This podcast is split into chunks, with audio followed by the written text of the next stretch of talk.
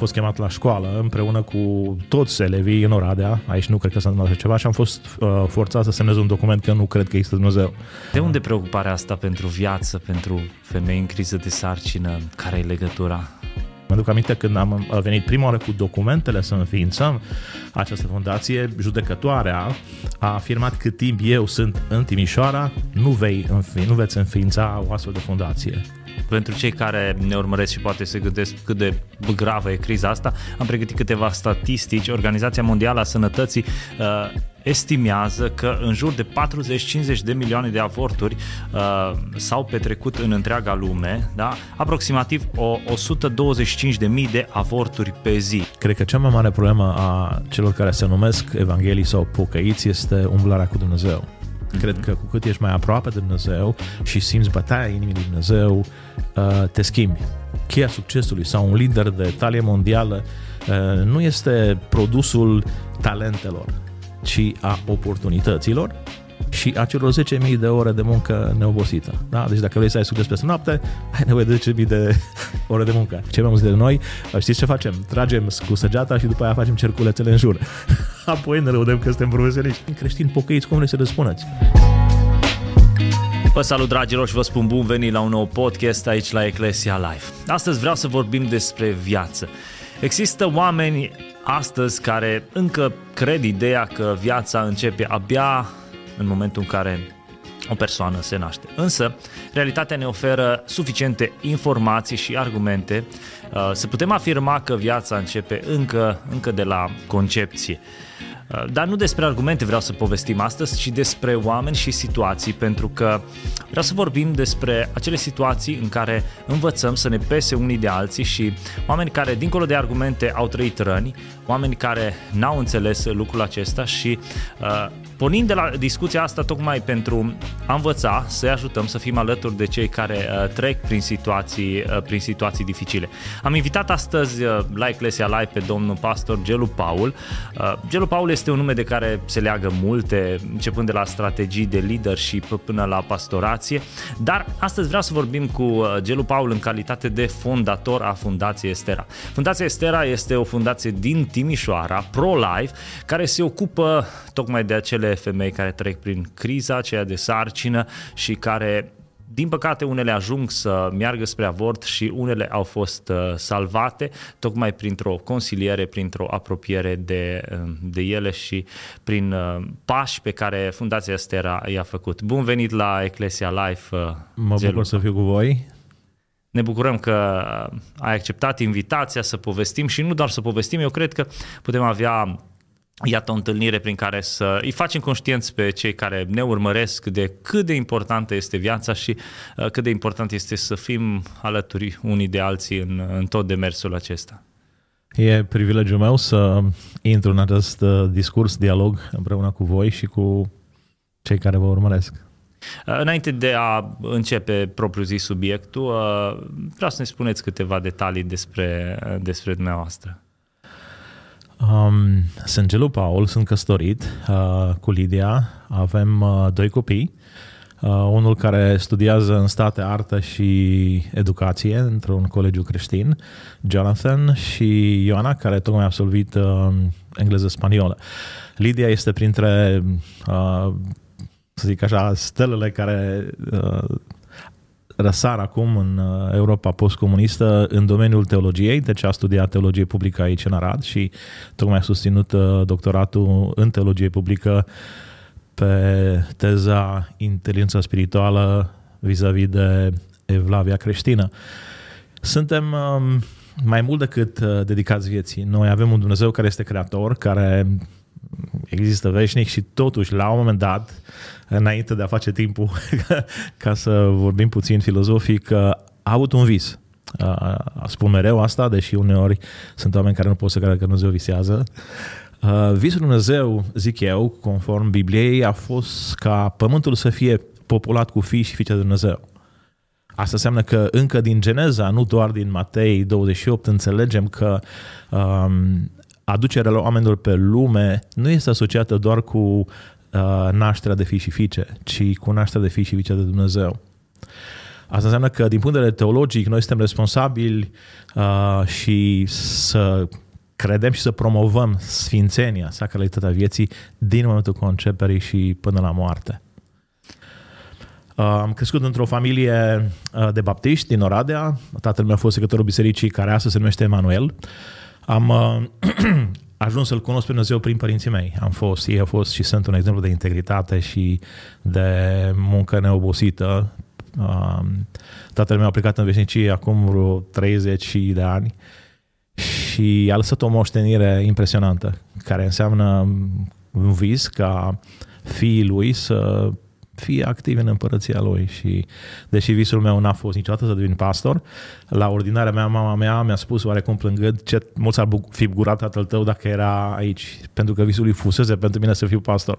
Am fost uimit pentru că am crescut într-o familie în care am fost cinstit ca și copil, nu manipulat și deși m-am întors la Domnul la 14 ani, sub presiunile evanghelistice ale fratelui Olach, uh, unde zic eu că nu mișca nicio ființă vie fără să se pocăiască.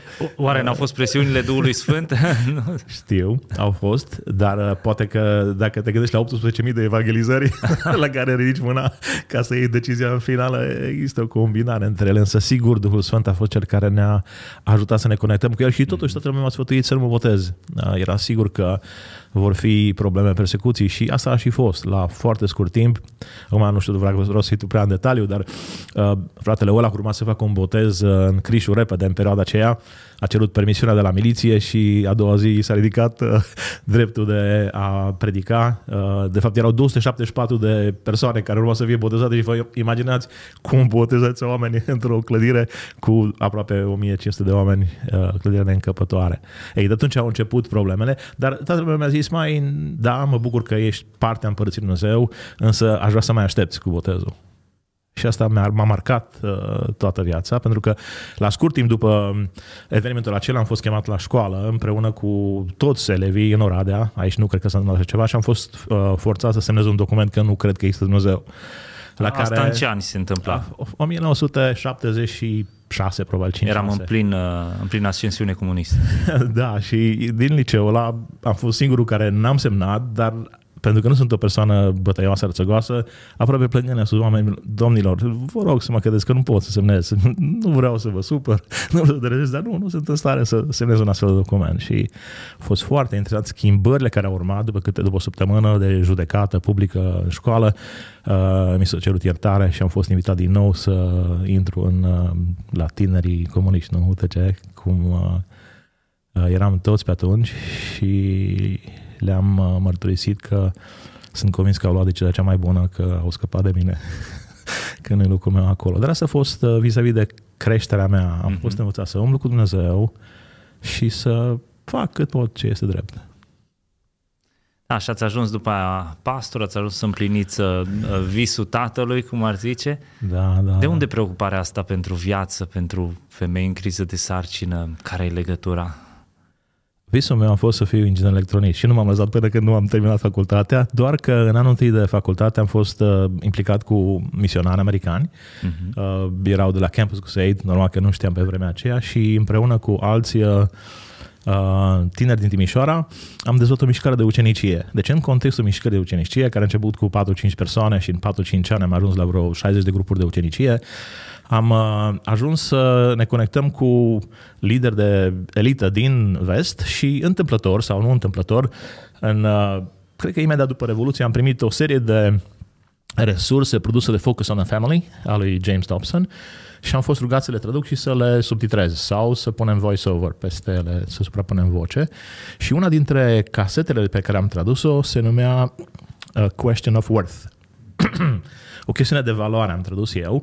Ei, în acea, în acea prezentare am uh, fost informat de faptul că viața este sfântă, că este sacră. N-am învățat așa de mult în biserică, deși știam, era normal, era parte din cultură, dar nu era o cultură asumată, ci doar informație pe aici, pe acolo.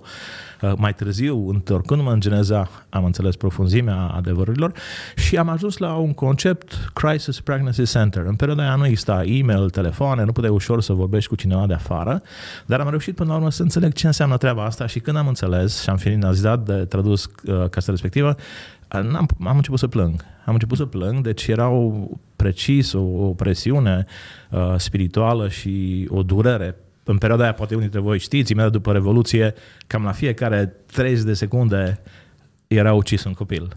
Da? În perioada aia. Și uh, când am înțeles de la Dobson că fiecare copil este dorit, am mas blank. Deci nu am putut să mai continui cum am fost până acum. Adică să trec pe lângă problema. Crescând într-o biserică baptistă, ca și alții în pedicostale în perioada aceea, creștinii erau reduși la ființe spirituale care fac ce pot și așteaptă să ajungă în cer. Cei care au niște daruri, în special evangelizarea, le utilizăm, dar nu am înțeles cât de important este mica 6 cu 8. Ți s-a dat omul ce este bine. Da, să umbli smerit cu Dumnezeu, să faci dreptate. Și această idee de dreptate, de a apăra pe cei care nu se pot apăra, uh, la un moment dat cineva din echipa noastră a venit cu Estera 4 cu 14, oare nu pentru o vreme ca aceasta ai fost uh, uh-huh. dusă la împărăție?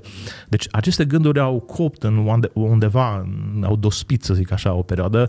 Între 91, 94, 95 am fost în state, am făcut un master în teologie și acolo m-am întâlnit cu niște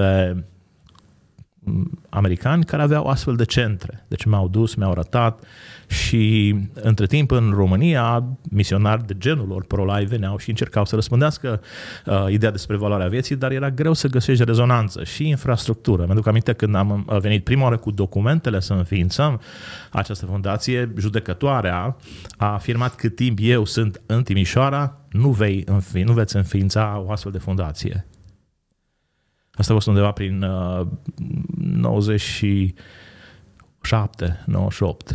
Și adevărul este că n-am putut să înființăm în Timișoara, dar unul dintre ucenicii mei, cum vorbeam înainte de Micica Neconi, Gabriel Bocșe, uh, medic, Uh, din Reșița, m-a ajutat să înființez Fundația Esteran în Reșița și după un an și ceva m-am dus în Timișoara.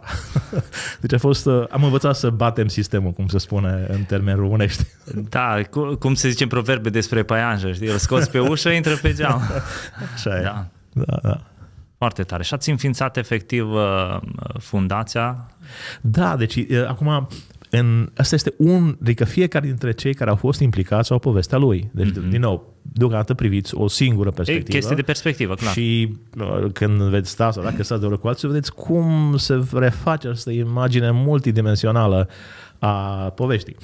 Ei, între timp, uh, un caz, o studentă pe cale să avorteze, abordează dintre liderele noastre din mișcarea studențească și eram pe atunci probabil cel puțin 30 de fete care erau lidere de grupuri de ucenicie și știau uh, ce au de făcut ca și misionare. A conciliat-o și după o perioadă de timp uh, fata respectivă a hotărât să păstreze copilul și, foarte interesant, tipa respectivă se temea că acea persoană vrea să îi adopte copilul.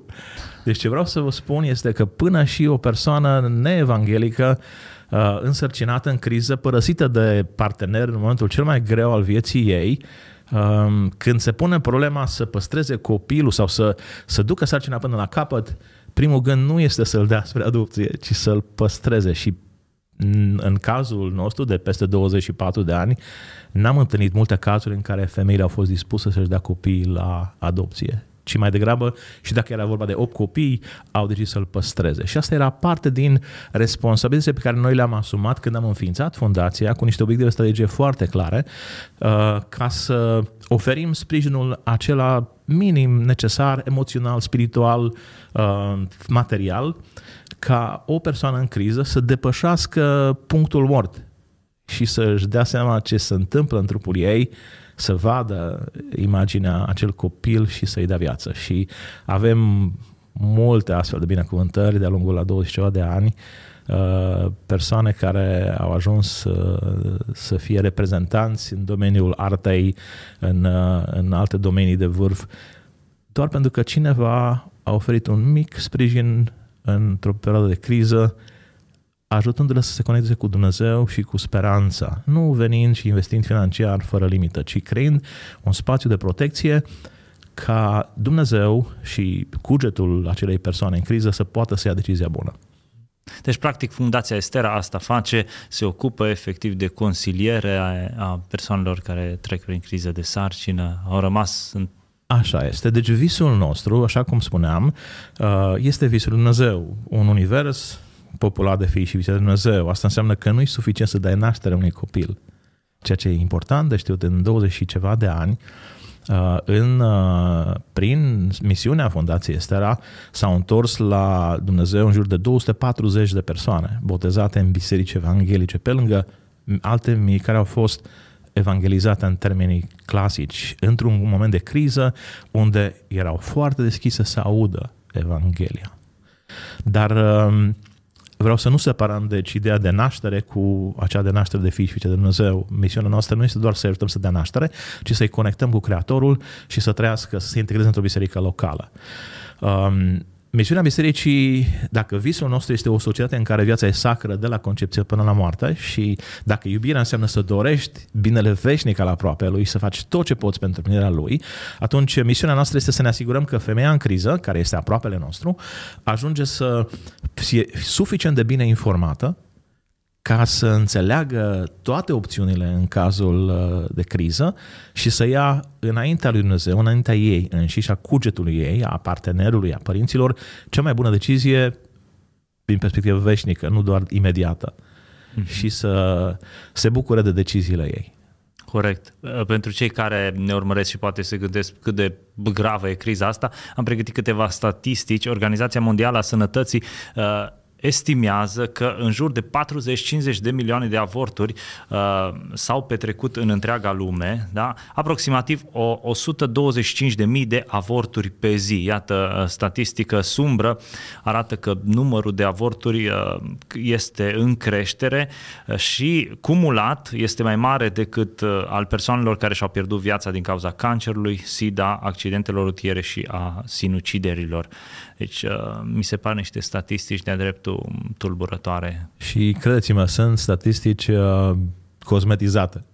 S-ar putea să fie mai grav. Alte studii spun că doar în România, între 48 și uh, 2008, când s-au făcut, au fost sacrificați peste 22 de milioane de da. feturi și de copii. 23 de milioane, mi-am notat aici, uh, 48 de mii 862, între da. 58 și 2020 mai mult decât uh, numărul total uh, de morți din război de independență, primul și al doilea război mondial. Deci, iată, da. uh, și atunci uh, să stăm uh, cu mâinile în sân și să nu facem ceva, uh, mi se pare Deci, complicat. de la început, adversarul a avut un alt plan și foarte interesant din vedere teologic că um, Adam și Eva aleg să asculte Evanghelia șarpelui în loc să dorească să fie ca Dumnezeu cu Dumnezeu, aleg să fie ca Dumnezeu fără Dumnezeu. De fapt, ateismul de acolo începe. De la împlinire, de la satisfacție, de la uh, sacrificarea a ceea ce este drept și adevărat pentru ceea ce este plăcut și confortabil.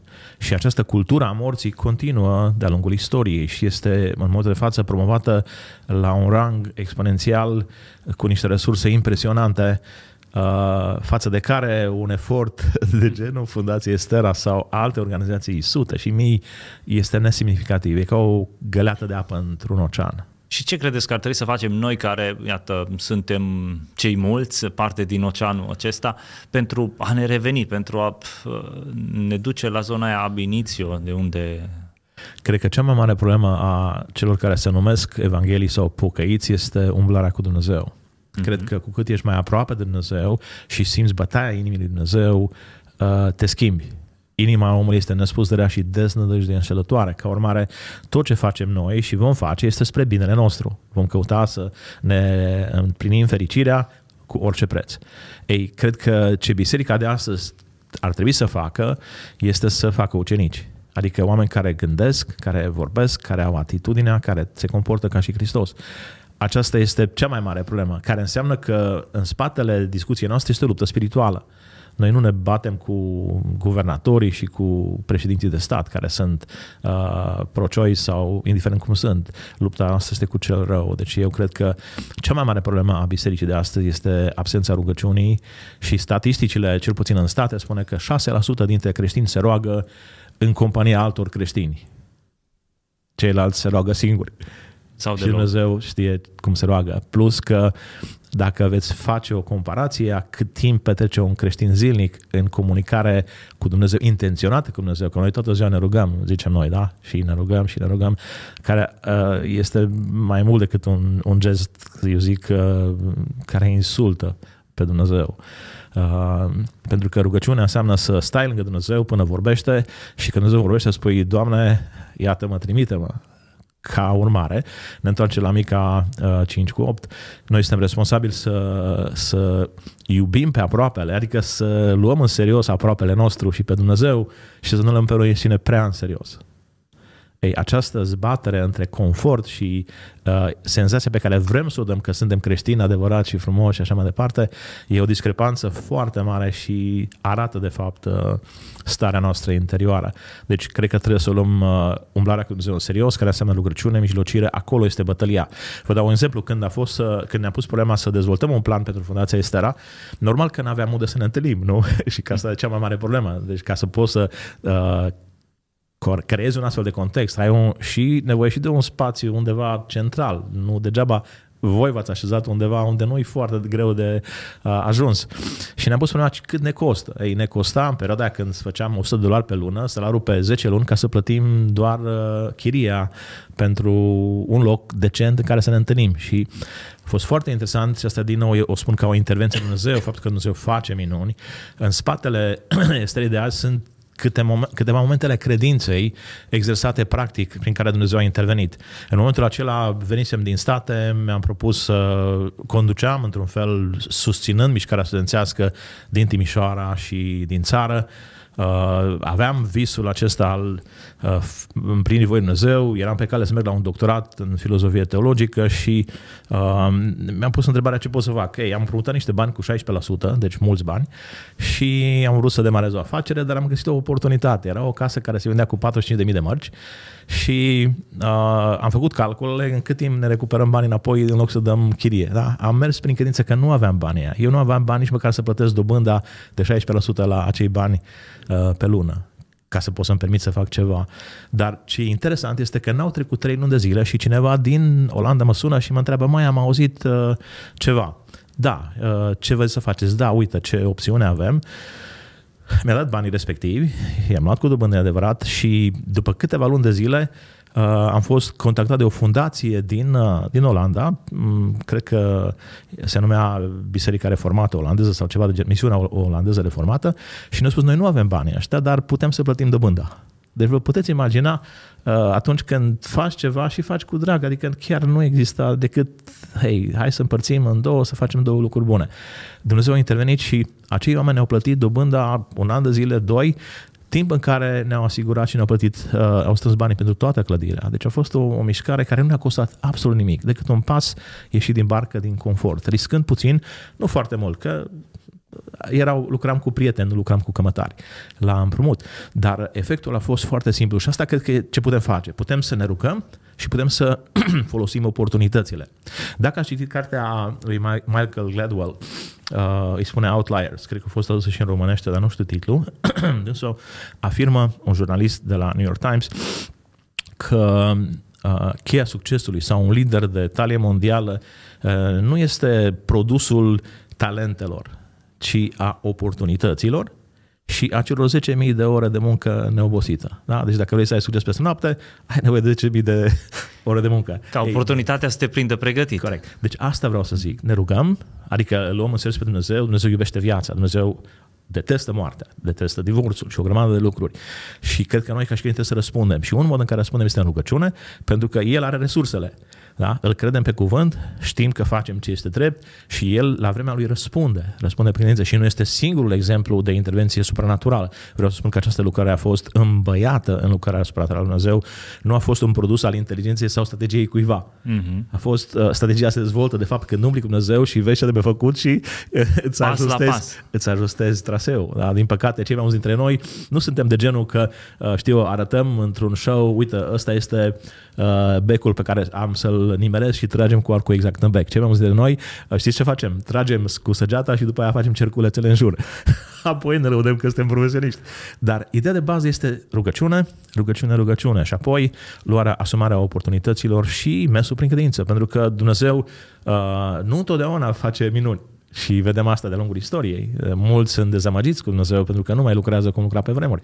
Dar uh, trebuie să ne asumăm. Când facem voia Lui, s-ar putea să nu fie totdeauna roz și pinky, dar s-ar putea uh, cu siguranță că se vor vedea rezultatele în timp. Efectul final este unul, unul binecuvântat.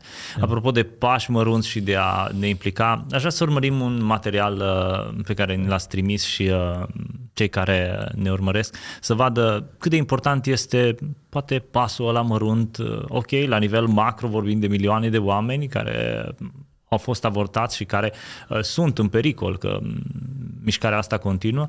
Iată, o fundație mică raportată la lumea asta uh, mare uh, poate să facă ceva, dar mare raportat la viață, la una, dacă am luat uh, face diferența. Așa să ne uităm la, la materialul ăsta.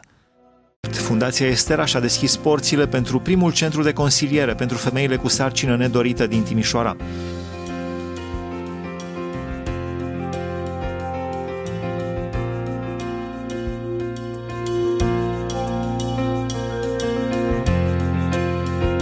Fundația Estera este o organizație non-profit dedicată susținerii și protejării vieții umane de la concepere până la moarte. Misiunea Fundației Estera este de a arăta dragostea lui Hristos femeilor care se confruntă cu criza unei sarcini neplanificate și familiilor acestor femei. Toate serviciile sunt confidențiale și gratuite. Numele este Andreea, datorită Fundației Estera. Ea este în viață. Fundația Estera mi-a oferit sprijinul pentru a crește, pentru a merge mai departe în viață, pentru a-i da o educație. Pe scurt, datorită Fundației Estera, acum am acest copilaș în brațe minunat.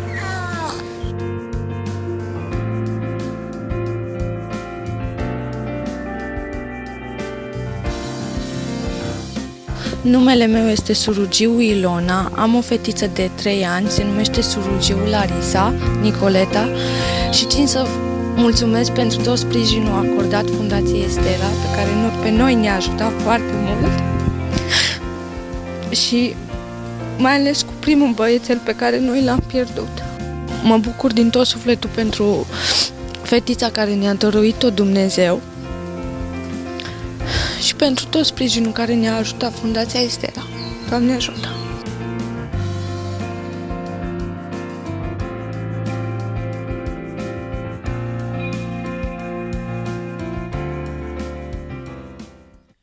Da, am urmărit materialul ăsta. Iată ce rol important are bă,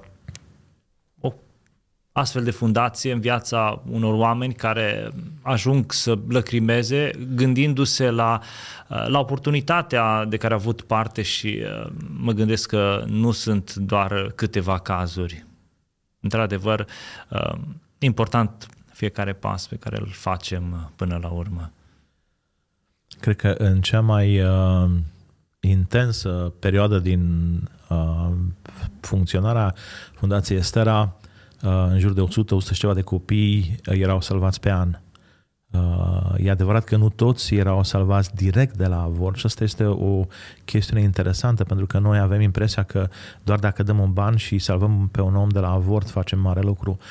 Cazul unei tinere de 16 ani, elevă, rămasă însărcinată cu un alt elev în clasa a 7 spre a 8 care nu aveau de gând să avorteze, dar n-au primit niciun sprijin nici din partea părinților, iar de la, cei de la școală nu au vrut să-i ajute nicicum ca să poată să își finalizeze școala. Așa că mama întrerupe școala în clasa 8 uh, tatăl la fel, uh, lucrează împreună cu Fundația Estera, sprijinindu-i să treacă prin criză și efectul este o binecuvântare, pentru că fata spune, niciodată nu m-am gândit să avortez. Dar uh, uh, presiunile care se exercită asupra persoanei în criză, chiar și în cazul fericit ca acesta când tatăl este și să asumă responsabilitatea la vârsta aceea, uh, ei sunt incapabili să se susțină, să-și uh, creeze un destin în viață, să își acopere cheltuielile zilnice. Și un mic efort fără un efort extraordinar, uh, o persoană, viața unei persoane care este în pericol, poate fi salvată, cei doi pot fi, um, cum să zic, scăpați efectiv din, din groapa uh, unei decizii care îi va marca toată viața care le va întina cugetul, care îi va face să fie nefericiți și care le va duce numai regrete. Da, cunosc persoane care în urma avortului și cu siguranță ați întâlnit, au avut remușcări uh, și le-au dus toată viața, pentru că nu te mai poți întoarce în timp și te gândești ce ar fi putut deveni acel copil, că până la urmă um, nu-i doar o chestiune de um, alegere, mi-au cămașa albă sau cea mm. verde, ci uh, vorbim de viață până la urmă și uh, de asta lucrurile cu atât mai mult sunt, sunt atât de, de grave. Ați avut astfel de cazuri în care, spre exemplu, persoane care au avut parte de consiliere, au avut parte de sprijin uh, prin Fundația Estera și totuși să aleagă să, să renunțe? Acum aș vrea să vă zic spectrul uh, nostru. Fiecare organizație, instituție are o nișă în care funcționează sau pe care se focalizează. Uh, Există mai multe tipuri de centre de sprijin în sarcină și un centru pe care una dintre uh, prietenele sau uh, studentele în perioada studenției uh, implicate în mișcarea studențească, care a devenit medic, l-a înființat în cadrul unei policlini, în cadrul unui spital. Da? Deci e diferență unde efectiv ți este avampostul, dacă este la poarta iadului sau în altă parte. Uh, Fundația Estera lucrează pe baza unei fel de rețele de încredere și Uh, răspândire prin vestea bună. Uh, cam așa au venit până în prezent uh, femeile la noi. Din toate cazurile pe care le-am avut noi, 5% dintre femei au decis în ciuda totul, oricărui sprijin pe care l-au primit, au ales să avorteze. Însă, din nou... Um, Dar avem 95% da. din cazuri. Da. Și acele, acele cazuri, vreau să vă spun, și asta este un lucru care ne întoarcem iarăși la ce să facem noi, um, aș vrea să continui cu care e responsabilitatea noastră, uh, bisericile nu au o cultură a vieții și nu o promovează. Și o să vă spun și de ce zic asta, pentru că într-un an, nu mai știu exact, 2015, am făcut o statistică și femeile în criza unei sarcini neplanificate din spațiul evanghelic au depășit 50%. Acum, nu afirm că toate ar fi avortat, dar presiunea, uh, poziția soțului, chiar a pastorilor, uh, genul de dispreț, ce ai trei copii, nu te poți abține, afirmații de genul ăsta din partea liderilor uh, religioși sunt uh, contrare Scripturii, sunt antibiblice. Deci cred că noi ar trebui în biserici să promovăm viața, să facem niște calcule și să arătăm că dacă ar fi să răspândim imaginea lui Dumnezeu, uh, studiile spun, statistica spune că e nevoie de peste doi copii pe femeie ca o populație să își repopuleze generația. Deci la noi a devenit o cultură să ai un singur copil. Când am crescut eu, dacă erai baptist, aveai un băiat și o fată.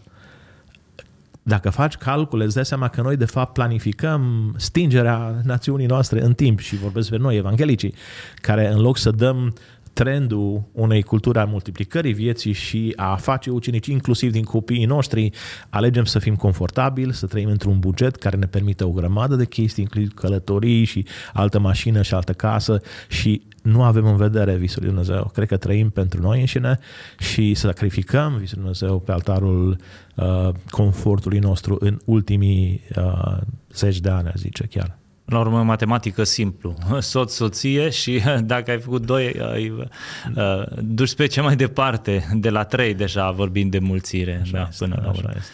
Da, dar uh, acum trebuie să abordăm și zona asta. Uh, scopul nostru nu e doar să ducem copiii pe pământ, ci trebuie să-i creștem și probabil aici deja unii zic ok, uh, deja e complicat în, în cultura noastră să-i crești sau de ce nu vor uh, Sau recur la astfel de, de metode unii? Care credeți că e Cred argument? că cei mai mulți nu înțeleg.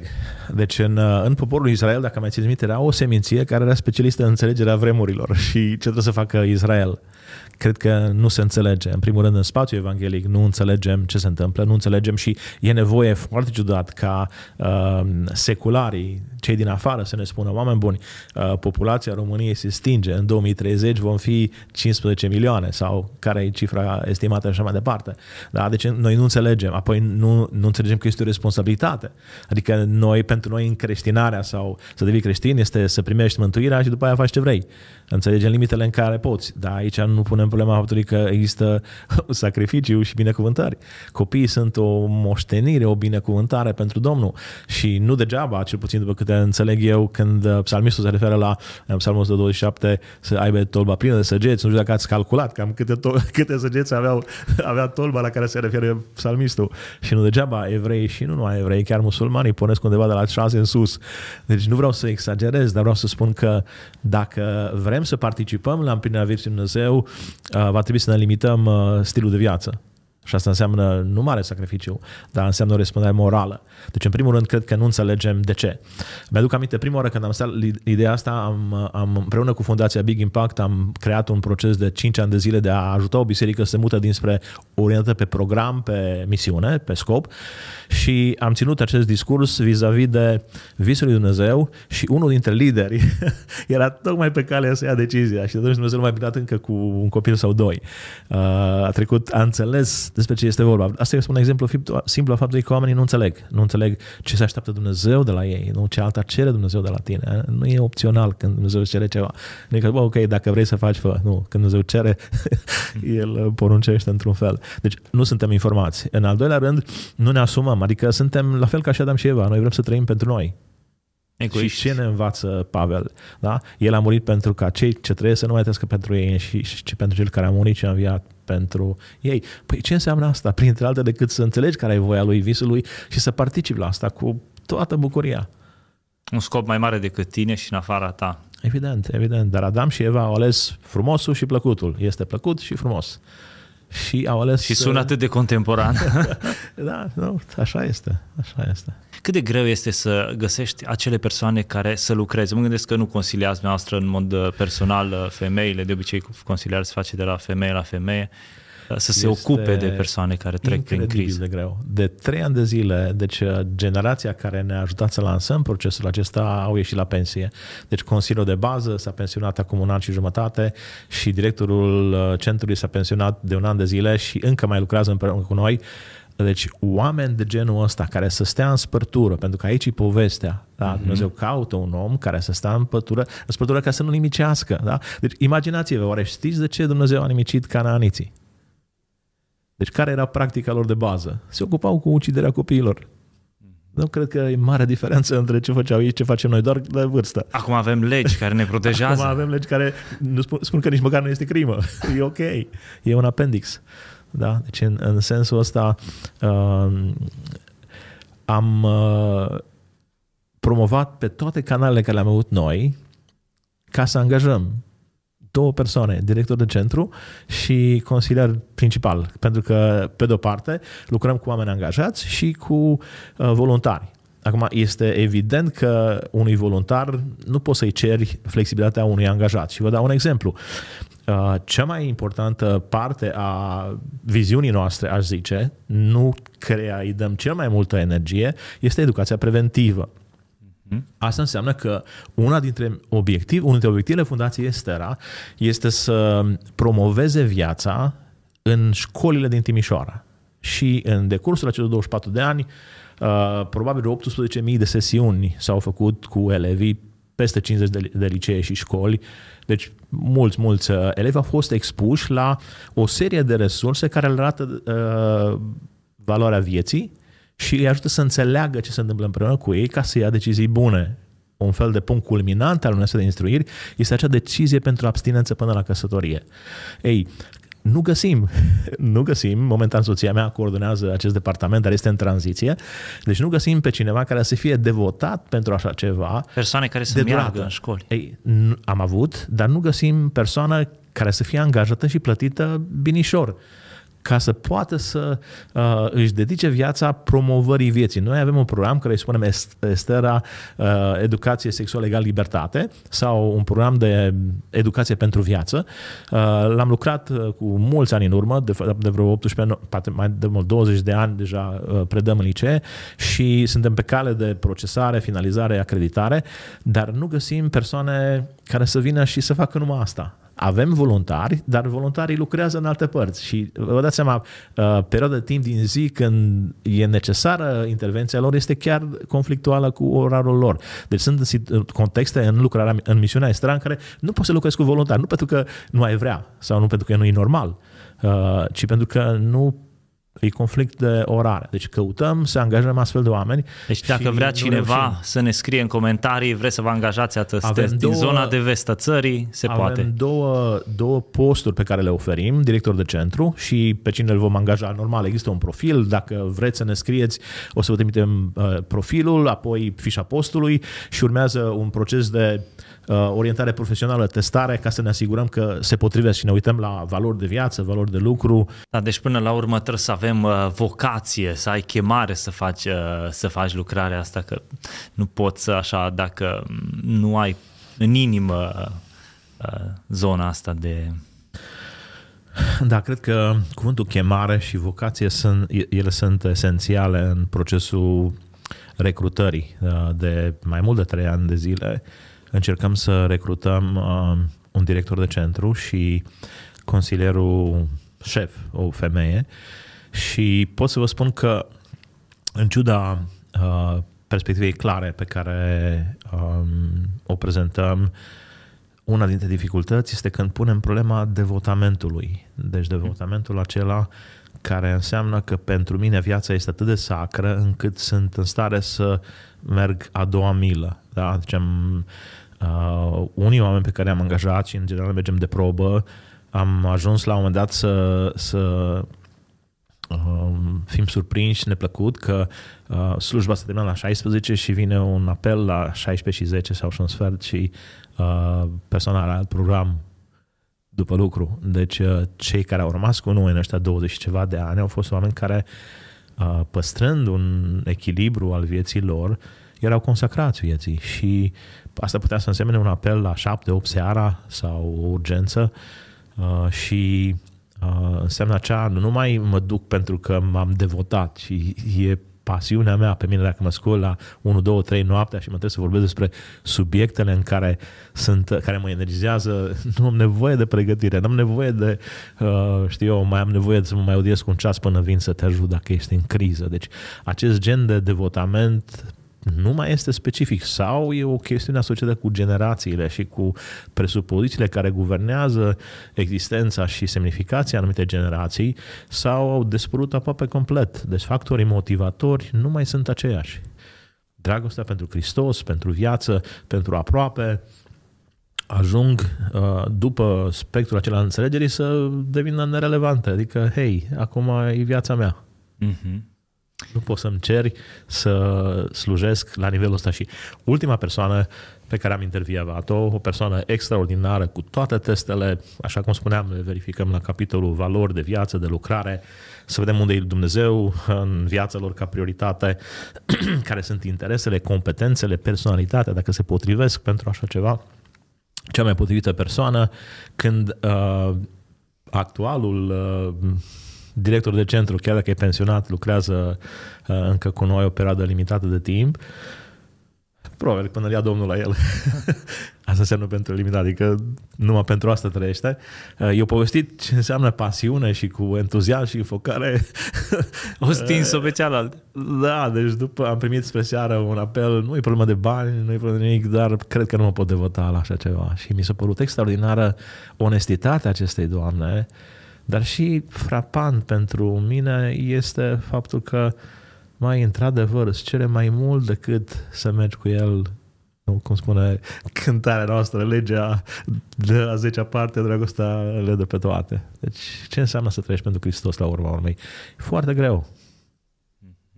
Până la urmă, visul ăsta trebuie să se nască în inima lor. Nu știu cât poți să-l importi, să, Așa este. să găsești persoanele care au deja asta Și pus e acolo. foarte interesant că dacă studiați organizații, uh, cele mai multe, și mă refer acum în state, unde poți să vorbești despre statistici, cele mai multe funcționează cât uh, ființează fondatorii.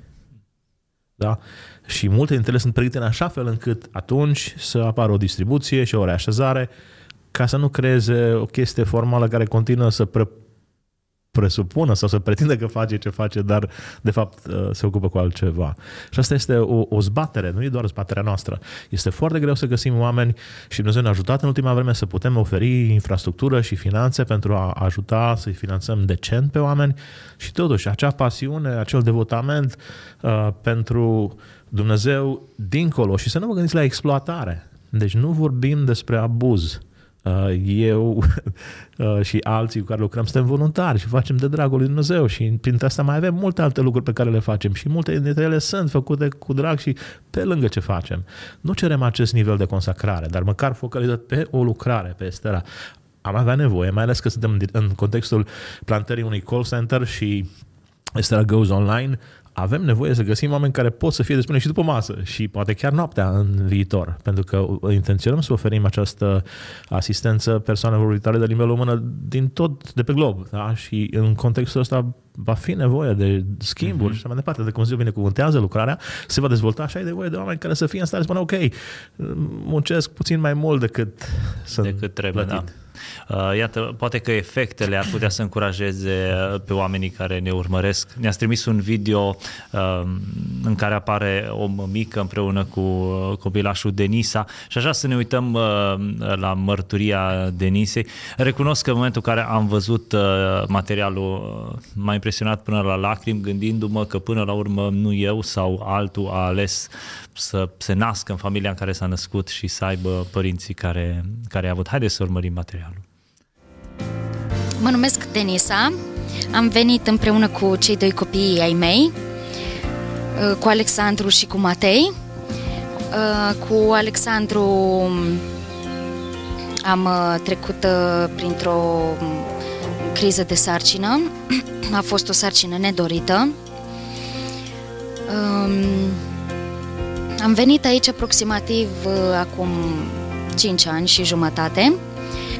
Fundația Ester a fost o binecuvântare pentru noi um, și este pentru multe vieți. Um, este foarte greu când nu ai, uh, n-ai, uh, n-ai încurajări și nu te îndrumă nimeni, când te trezești cu o sarcină, că la acel moment uh, nu îl consideram un bebeluș, ci o sarcină nedorită, Eram speriată, nu știam ce se va întâmpla, nu știam dacă să-l păstrăm sau nu. Uh, lumea era împotriva noastră, toată lumea ne certa, aveam 17 ani atunci și am venit aici.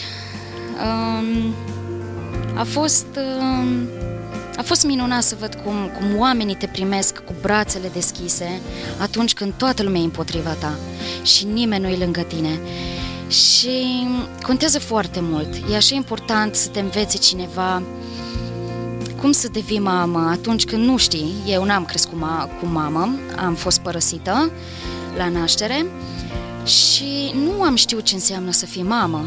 A fost foarte greu, m-am, am fost foarte speriată. În primul rând m-am rugat Domnului, am zis, Doamne, dacă Tu mi l-ai dat, învață-mă să schimb scutecul, învață-mă să-l țin în brațe, să-l iubesc. A fost greu, foarte greu, dar um, a contat foarte mult acest loc, Fundația Estera, pentru că aici am învățat cum să mă îngrijesc în sarcină, cum să mă pregătesc pentru naștere, cum să, um, cum să îngrijesc bebelușul, cum, uh, ce să fac în diferite situații dacă bebelușul se îmbolnăvește, plânge necontrolat, orice se poate întâmpla. Desigur și în familie am învățat cum să gestionăm un, diverse certuri, ă, neînțelegeri, frustrări, apar atâtea în familii. Ă, ne, ne ajută foarte mult, foarte mult. Cred că Domnul ă, dă viață și a dat viață și noi nu avem dreptul să o luăm. Vreau să mulțumesc și să-i dau glorie Domnului pentru Fundația Estera, pentru, pentru oamenii care susțin viața și susțin Fundația Estera. Vreau să le mulțumesc pentru că fără ei și fără Domnul, cu siguranță noi nu am fi ajuns familia care suntem astăzi. Cu siguranță Alexandru nu ar fi fost, pentru că nu ni l-am fi dorit.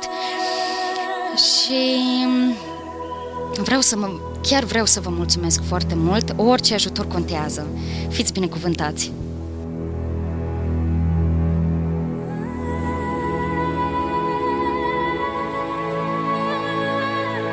În Psalmul 139, împăratul și psalmistul David se adresează lui Dumnezeu și spune Tu mi-ai întocmit rărunchii, Tu m-ai țesut în pântecele mamei mele. Te laud că sunt o făptură așa de minunată. Minunate sunt lucrările tale și ce bine vede sufletul meu lucrul acesta. Trupul meu nu era ascuns de tine când am fost făcut într-un loc tainic, țesut în chip ciudat ca în adâncimile pământului. Când nu eram decât un plod fără chip, ochii tăi mă vedeau și în cartea ta erau scrise toate zilele care mi erau rânduite, mai înainte de a fi fost vreuna din ele. Cercetează-mă, Dumnezeule, și cunoaște-mi inima, încearcă-mă și cunoaște-mi gândurile, vezi dacă sunt pe o cale rea și dumă pe calea veșniciei. Într-adevăr, povestea Denisei este una emoționantă. Până la urmă, el este Alexandru și n-ar fi fost dacă nu era cineva în cazul de față Fundația Estera, uh, persoanele din această fundație care să se oprească și să ofere sprijin. Uh, chiar uh, mărturia acestei mame, din mărturia acestei mame reiese faptul că marea nevoie a fost cea de sprijin pentru, pentru a face și pentru a duce la capăt acest proces al nașterii și iată um, o consiliere pentru a merge mai departe? Cum putem noi să sprijinim? Nu, nu toată lumea poate uh, are acces uh, la o fundație, dar eu sunt convins că sunt buni creștini care ne urmăresc și uh, știu cazuri de genul, nu sunt puține. Cum poate un om normal, un om care, nu știu, din altă parte și vrea să ajute astfel de persoane?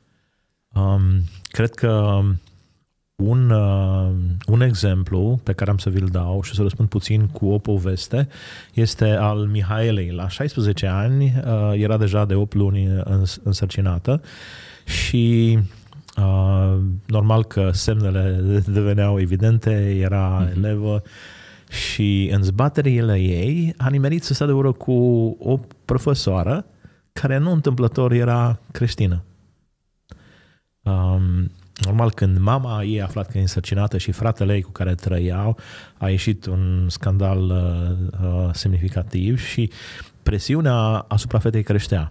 Ei, aceste discuții nu neapărat întâmplătoare cu o profesoară din liceu și eu pot spune mai departe, cu un creștin autentic care întâmplător sau neîntâmplător se întâlnește cu astfel de persoană, face posibilă ca Uh, persoana respectivă, profesoara, să îi dea câteva elemente de sprijin informațional. În primul rând, încearcă să-i deschidă ochii. Deci relația cu Dumnezeu era importantă, dar încearcă să deschidă ochii vis-a-vis de ce se întâmplă în trupul ei.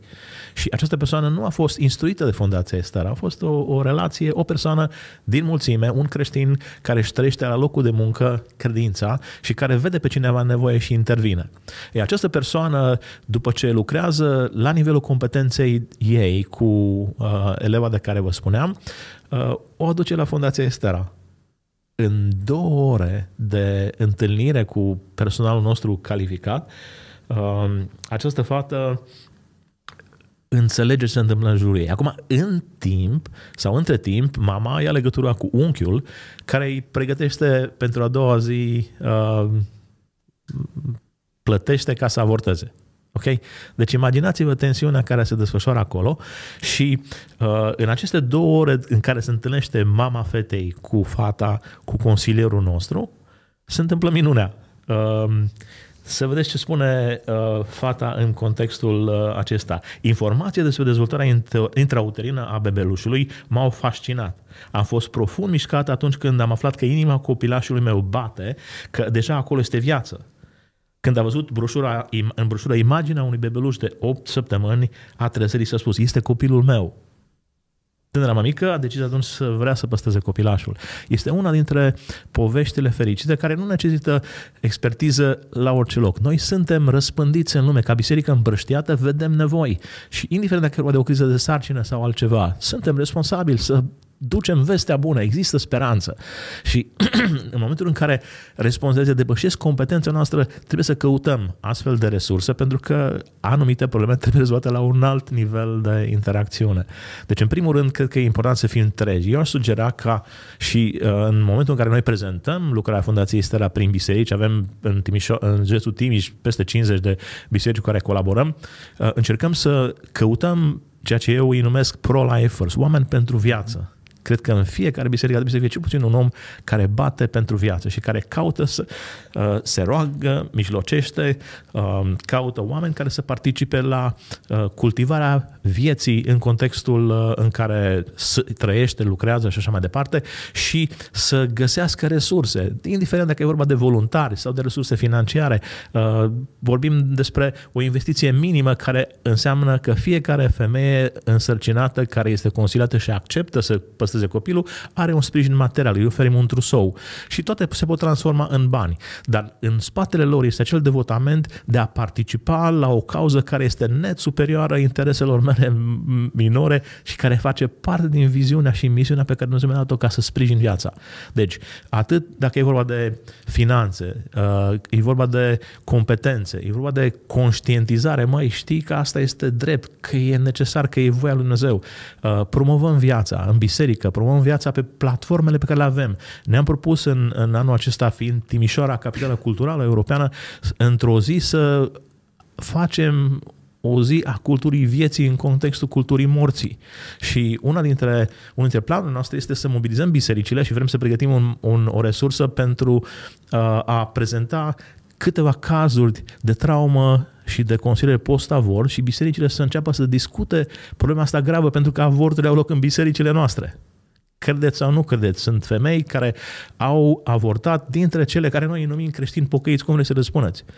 La un moment dat, în 2003, când am început dezvoltarea unei, uh, unei uh, rețele naționale pro-life, uh, parte din formare a fost un fel de, nici nu știu cum să spun, uh, uh, nu, nu neapărat în mormântare, dar un, un fel de priveghi da? Și fiecare persoană participantă a fost invitată să treacă printr-un proces de vindecare. Și în procesul vindecării uh, erau rugate să-și aleagă o lumânare pentru copil și să uh, ceară iertare de la Dumnezeu, să se, să se vindece pentru ce au făcut și într-un fel, nu în sensul în care se folosesc lumânările în bisericile uh, tradiționale, dar în sensul de respect pentru viață. Deci nu veniți să credeți, una dintre femei a prins 35 de lumânări. Asta înseamnă că au 35 de astfel de operații. Deci vreau să spun că aceste lucruri se întâmplă printre noi și noi nici măcar nu știm, nu le vedem. Cum se poate să fim în trupul Hristos și să nu știm prin ce trece aproapele nostru? Deci un alt lucru care e important este să fim treji, să veghem, să, să observăm nevoile celor nostru și să încercăm să le fim de folos, indiferent dacă e vorba de criza unei sarcini sau de orice altă nevoie. Cred că e important să menționăm aici și faptul că uh, nu încurajăm a trăi uh, și a, o viață care uh, duce înspre uh, sarcină, ba din potriva ați vorbit la un moment dat de abstinență, ci încurajarea îi să nu acoperi un păcat cu unul și mai grav. Uh, și important lucrul ăsta deci cred de că menționat. Din cazul, din, din, uh, din exemplul lui David, ar trebui să fi învățat cei mai mulți dintre noi, toți am auzit predicile despre David și despre uh, problemele lui și cred că unul dintre lucrurile care trebuie să le învățăm este că atunci când faci un rău, soluția nu este, cum spuneai, să îl acoperi cu unul și mai mare. Că mă gândesc că mulți, uh, multe persoane care vor să avorteze tocmai uh, pleacă din zona asta că au avut relații uh-huh. fie de infidelitate, fie relații înainte de căsătorie, uh-huh. uh, care nu sunt în voia lui Dumnezeu și uh, a, a apărut uh, copilașul și atunci a zis, hai să scap cumva să mă spăl pe mâini. Da, da. Deci asta este, din păcate, o teologie a compromisului care nu este adresată în biserici. Deci noi, într-un fel, am confundat trăirea din belșug cu supraviețuirea și supraviețuirea cu compromisul. Și cred că un, o responsabilitate în bisericii noastre este să învățăm oamenii uh, să trăiască la un alt nivel. Asta înseamnă educarea copiilor noștri vis-a-vis de relațiile sexuale. Vorbeam recent cu cineva. Aici nu se pune problema cât de departe pot să merg ca să nu fie considerat uh, relație sexuală. Deci copiii trebuie învățați să stea la distanța pertinentă de foc dacă nu vor să miroase fum mm-hmm. sau să se ardă. Și aici exemplele noastre sunt esențiale. Cum ne trăim cădința acasă? Într-o, recent am vorbit într-o biserică din Găsălă, din Mișoara și am văzut o rezonanță la tineri, pentru că mulți dintre noi uh, avem o mărturisire a cădinței și un alt comportament și adolescenții și copiii văd discrepanța ce spunem noi, ce le cerem noi, standardele care le primim de la ei și cum trăim noi. Deci fără să trăim cu integritate, nu suntem educatori, suntem oameni care formează în jurul nostru farisei, care una spun și alta fac.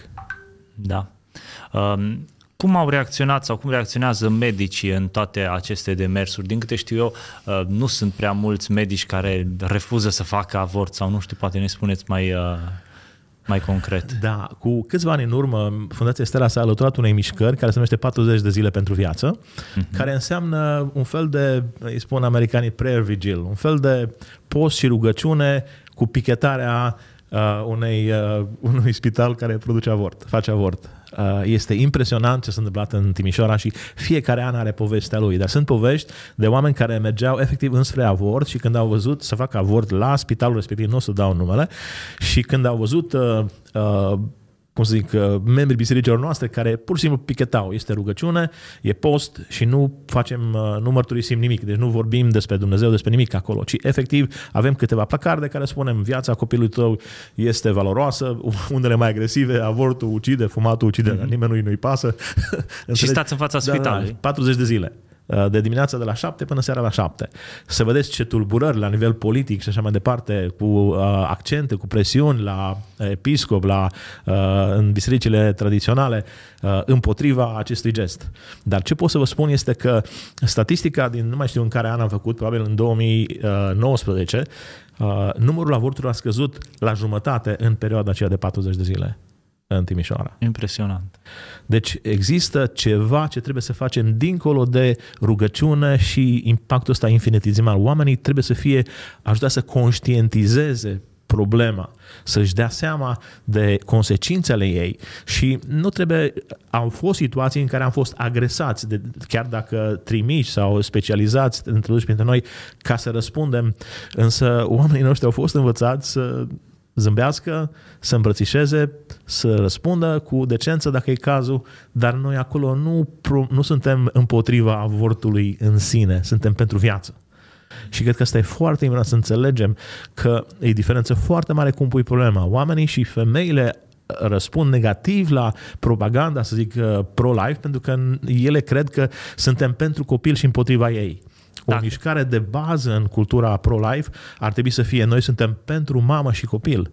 Pentru că mai mare bine îi faci mamei decât copilului dacă o salvezi de la avort. Foarte uh, mulți uh, n-au înțeles lupta asta între drepturi. Dreptul ei ca și mamă de a face avort sau dreptul acelui copil de a se naște mm-hmm. și drept care nu poate să și-l apere sau uh, Tocmai aici ai Dar cred că, este o bătălie, cred că este o bătălie pierdută și anii au demonstrat treaba asta și acum, după la cât 50 de ani după Roe versus Wade, uh, deși în Statele Unite s-a avut o schimbare semnificativă în cultura uh, populară acceptată, legislată, mișcările împotriva vieții sunt, uh, sunt cum zic, în, în vârf. Deci au început vandalizările de centrele uh, pentru sprijinul în sarcină și așa mai departe.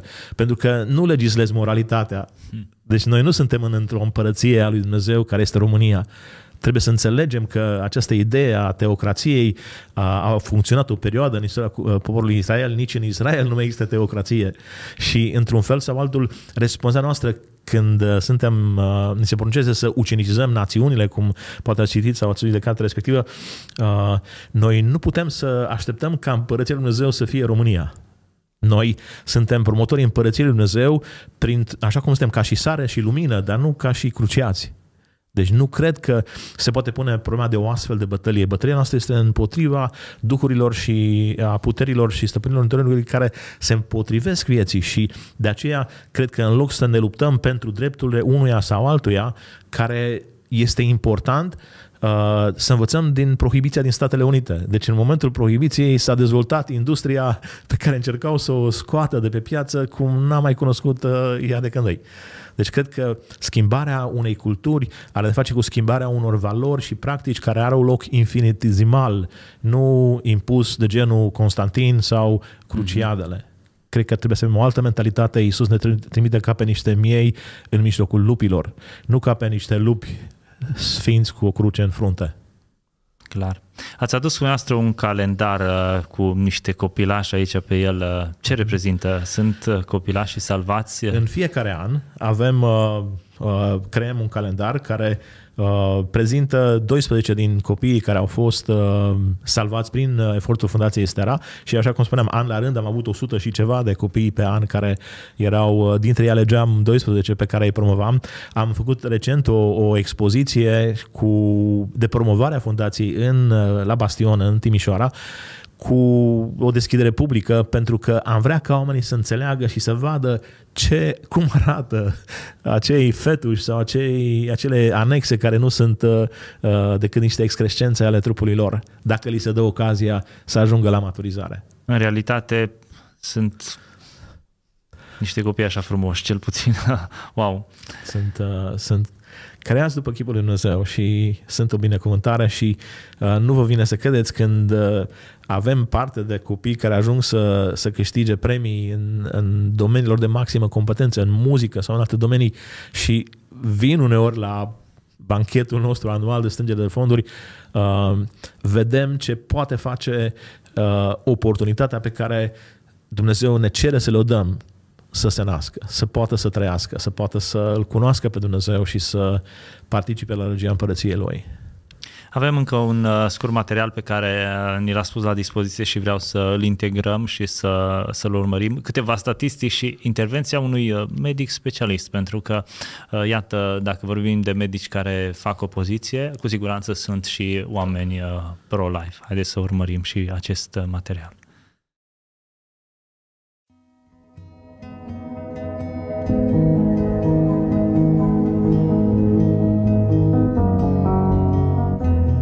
Îți imaginezi? Ai 1000 de nașteri și 480 de avorturi. Îți dai seama? Doi copii se nasc și unul omoară. Din trei copii, unul moare. Conștient. Și voluntar. Și cu o echipă care te ajută să omoare. Așa nu putem progresa. Nu putem să ne dezvoltăm ca nație. Nu putem crește, nu spun ca număr, ci ca legături, ca umanitate, ca normalitate.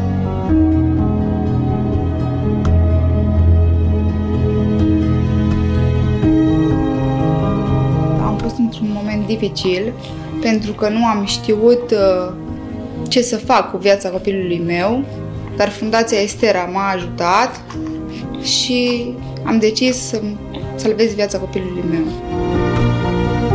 Fundația Estera pentru mine a fost un mare ajutor, un sprijin. Am găsit aici căldură, liniște, suport și material și psihic și spiritual. Am găsit armonie tot timpul și comunicare când am avut nevoie de orice. Și am observat că sunt oameni cu suflet, oameni care vor să ia o femeie care pare deznăjduită, disperată, dificil un cuplu care nu găsește o soluție, să-i ajute din toate punctele de vedere, să se asigure că venirea pe lumea unui copil va fi o bucurie și pentru ei, deși la început nu era. Fundația Estera a fost un uh, ajutor imens într-un punct de cotitură, într-o situație delicată, critică în viața noastră fost uh, de mare ajutor în decizia bună pe care am luat-o la momentul respectiv. Au zis, haideți să încercăm, mergem la Fundația Estera, acolo veți fi consiliați, se vor ruga cu voi și vă vor sfătui să faceți cum este mai bine.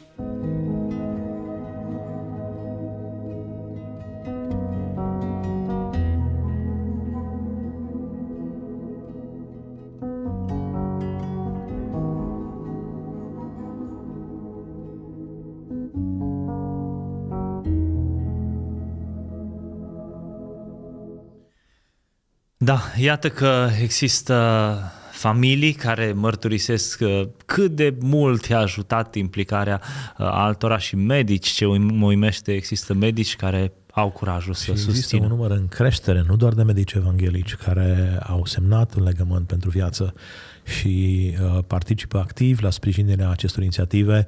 Uh, la unul dintre banchetele organizate recent în Timișoara, într-un alt uh, domeniu de specialitate, unul dintre uh, astfel de uh, specialiști s-a oferit asistența uh, gratuită, săptămânală, să slujească în contextele Fundației Estera sau organizațiilor similare pentru a oferi competențele lui în sprijinul femeilor în criză. Deci există, bineînțeles, Fundația Estera are foarte multe servicii pe care le oferă. Parte dintre ele este Club Mami 1 și 2. Primul se ocupă de uh, femeile care se pregătesc pentru naștere, un fel de educare, pregătire pentru naștere și apoi pentru cele care au născut deja și există întâlniri, întâlnirile sunt uh, la două săptămâni și lunare, care să le ofere o serie de informații și sprijin pentru dezvoltarea cunoștințelor și aptitudinilor necesare uh, creării unui cadru sănătos și uh, frumos pentru copiilor. Da, în ultimii ani am văzut că s-a dezvoltat și zona aceasta uh, a marșului pentru viață, spre exemplu, care în România începe, începe să crească. Cum vi se par astfel de manifestații? și Astfel de manifestații sunt esențiale pentru că uh, ele ajută oamenii uh, care nu au acces la astfel de informații să ce puțin să rămână pe gânduri. Să-și pună întrebări. Să-și pună întrebările esențiale de viață, să rezoneze, adică să poată să empatizeze, să poată să solidarizeze, adică în contextul marșului de viață și pentru viață și acelor 40 de zile am văzut o serie, o mulțime de oameni care nu sunt evanghelici, dar care înțeleg problema vieții și sunt încurajare pentru cei care uh, slujesc. Pentru că probabil că știți, cel mai greu pentru noi, nu numai ca români, este să vedem binele pe care îl facem, să-i sprijinim. Înțelegi, noi nu avem tendința naturală, se pare, să ne bucurăm de succesul al cuiva. Până la urmă, viața nu e despre a fi sau nu fi evanghelic. Sunt convins că ar trebui să ne ajute și să coalizăm uh, ca și... Suntem națiune creștină la ultimul recesământ, deci tot uh, cât 97% oameni care sunt creștini și asta ar trebui să ne aducă mai aproape. Aici pot să spun că ne bucurăm de sprijinul uh, altor uh, biserici și atât la Marșul pentru Viață, unde uh, sunt implicați uh, lideri de elită din Biserica Ortodoxă, uh, Greco-Catolică și așa mai departe, uh, care împreună cu noi uh, cum zic, uh, demonstrează da, într-un stil pașnic și al, într-un spirit al bucuriei și valori, cultivarea valorii vieții. Și sunt un semn, un semnal, un semnal de alarmă care uh, este esențial. Exact pentru faptul că media uh, nu are niciun interes în general să promoveze valorile despre care vorbim noi. Da, și atunci trebuie să ne facem auziți. Da. Cum credeți că poate ajunge o mamă, eu asta n-am înțeles, există mame care deja au născut, au unul, doi copii și știu ce înseamnă să poarte uh, copilașul, să vadă dragostea și toate cele, uh, nu-i primul copil, să vrea să facă avort. Unde credeți că e problema? După câte am observat eu și aici cei care lucrează în fiecare zi cu aceste femei sunt mult mai competenți să spună, um, problema de bază este mai degrabă de natură um, a, hai să nu spun chiar financiară, dar uh, imaginați-vă persoane care trăiesc la limita subsistenței, mm. care, pentru care orice gură în plus înseamnă o gaură în barcă, senzația de scufundare și depresie. Plus, uh, în cultura noastră, uh, cei mai mulți bărbați, să nu exagerez, sunt absenți în ce privește creșterea copiilor, asumarea responsabilităților, majoritatea sau la noi cult și asta a fost și în alte țări uh, foarte mult timp, senzația este că bărbatul merge și muncește, duce bani acasă și în rest totul este pe, lăsat pe umerii femeii, deci o femeie care are deja 3, 4, 5, 7, 8 copii uh, pe care nu mai știe cum să-i gestioneze, încă un copil în plus nu pare o binecuvântare. Și din păcate ele trec printr-o criză, e ca și punctul mort în cazul uh, unui maraton. Este normal, este real, pentru că îți faci calcule și știi uh, dacă mai pui un, un kilogram în spate te scufunzi. Deci nu, nu este atât de mult o problemă de alegere a vieții și morții uh, vis-a-vis de copil, ci uh, lupta aceea pentru supraviețuire. Când oamenii ajung la limita supraviețuirii, sunt din păcate în stare să facă orice. De aceea acel moment este esențial. Majoritatea sau multe sau toate cele care trec printr-o astfel de criză cu puțin ajutor uh, reușesc să iasă la suprafață. Deci imaginați-vă că sunteți pe scale să vă scufundați. Normal că veți da drumul la orice, credeți că uh, vă trage în jos ca să nu vă scufundați. E o reacție naturală. Și atunci răspunsul nostru, care nu este supranatural, e foarte natural, venind în sprijinul femeii care se scufundă, să o ajutăm să găsească resursele latente fără mari intervenții în afară, cu ajutorul cărora poate să bucure de un nou copil și poate să uh, își dezvolte, să-și continue viața la un alt nivel. Pentru că fiecare persoană care acceptă tacit sau nu uh, uciderea sau uh, sacrificarea unui copil va purta consecințele veșnice ale deciziei ei. Vorbim despre viață și despre toate celelalte. Înainte să închem uh, uh, întâlnirea de astăzi, vreau să ne ziceți, ne răspundeți la câteva întrebări. Uh, una dintre ele ar fi uh, mai practic așa, ce le recomandați femeilor care vor să facă un avort? Uite, sunt probabil că ne vor urmări și astfel de persoane și uh, sunt acolo și nu știu de unde se adune. Am vorbit despre sprijin, dar nu întotdeauna găsești persoana la care să te duci, uh, pe care le cunoști, poate n-ai încredere în ele, că e factorul ăsta al încrederii care iarăși uh, important. Ce le recomandați uh, astfel? În primul rând vreau să susțin uh, ideea că ele au dreptul la a face ce vor. Uh-huh. Doar că fiecare decizie are consecințe.